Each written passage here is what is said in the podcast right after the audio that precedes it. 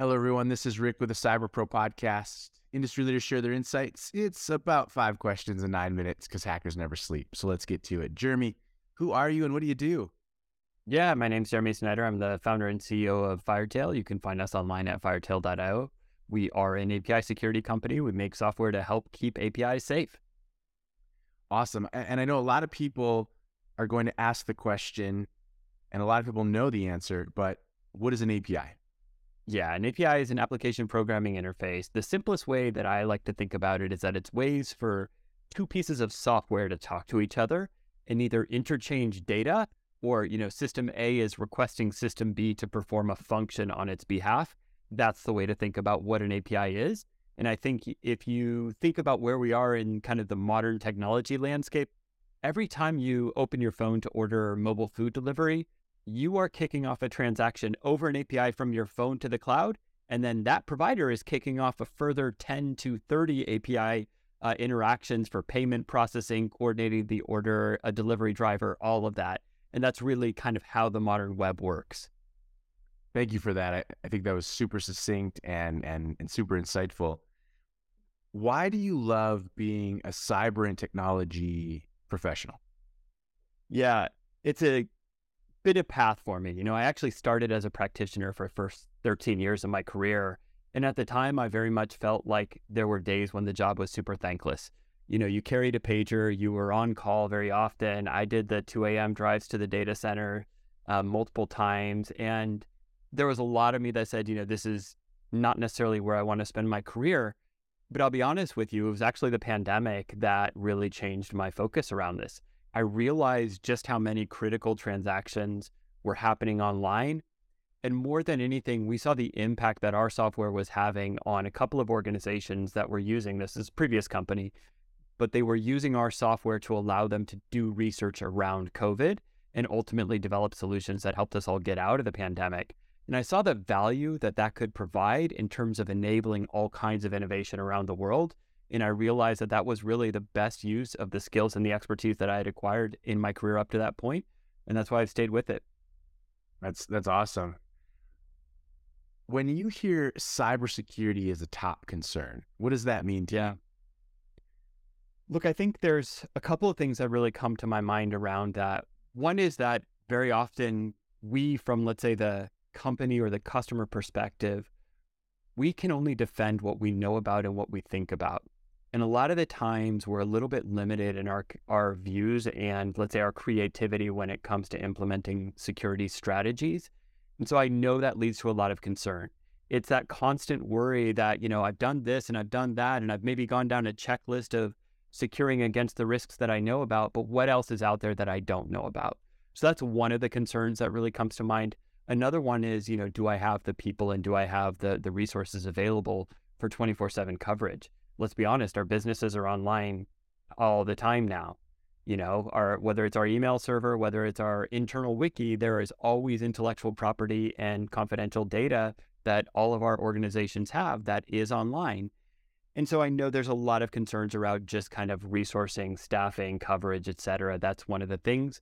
And then the last thing I'll say is kind of going back to that pandemic timeframe that we think about, early 2020 and into 2021, so much shifted online that a lot of organizations that historically would not have been targets for bad actors all of a sudden became targets.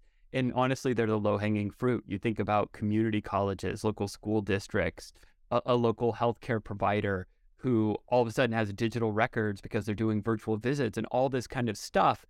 They don't have a cybersecurity program. So I know for them, they've digitized very, very rapidly without necessarily having controls or people in place to take care of this.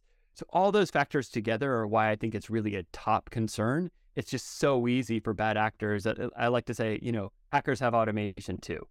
And that's something we have to worry about and really defend against. And they have time, right? They can take as much time as they need. So that's great. Yeah. What insight do you want to share with our community of cyber professionals? Yeah, I'd go back to what I was talking about with APIs in particular.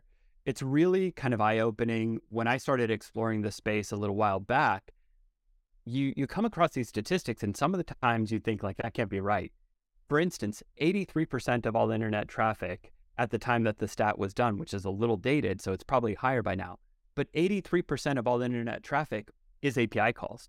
So it's not you or me or, you know, anybody in your household who's Googling something or pulling up their email or whatever. It's, again, systems talking to systems. And then when you start to kind of explore that in more detail and go back to that mobile food delivery order example that I gave, you realize your credit card was sent over an API. Your home address was sent over an API. So the sensitive nature of the data being sent over APIs, being shared between third parties, and how much is at risk with that, right? And what we've seen in our research of API data breaches from the last 10 years, it all comes down to designs and implementations. It's not about cryptography. It's not about brute force. It's all about, have we actually built our APIs in secure ways? These are the things that I want to kind of highlight to any of the listeners who are out there who are maybe, you know, in the process of building APIs, or they're looking for what that next attack surface might be that they need to worry about for their own organization. Think about those third-party relationships. Think about the critical business functions and data that is being sent back and forth across those API wires. And then let's look at, you know, how we can make you more secure. Awesome, Jeremy. Earlier, you said something about a pager, so that's a perfect segue into this question. What's your favorite piece of retro technology that makes you smile? I love Nokia simple feature phones. You know, full disclosure, I'm a Finn, and so, you know, for us, it's also a little bit patriotic that at one point, you know, tiny little Finland had the #1 phone provider in the whole world. But, you know, there is so much that goes on our smartphones every day that it can be super distracting and really invade into your time and your sanity, honestly. I was just looking through a bin of them right up there on the shelf the other day, and some of my old phones, and you know what? It's just so simple. Calls and texts, and ultimately, you know, the communication that you have with your coworkers, your friends, your family, it's a lot more impactful when it's over those types of voice conversations a lot of the time. Yeah, especially since back then texting took a lot of finger buttons, right? You know, it really did. Yeah. Jeremy, thank you so much for being on the podcast. It's been a real pleasure.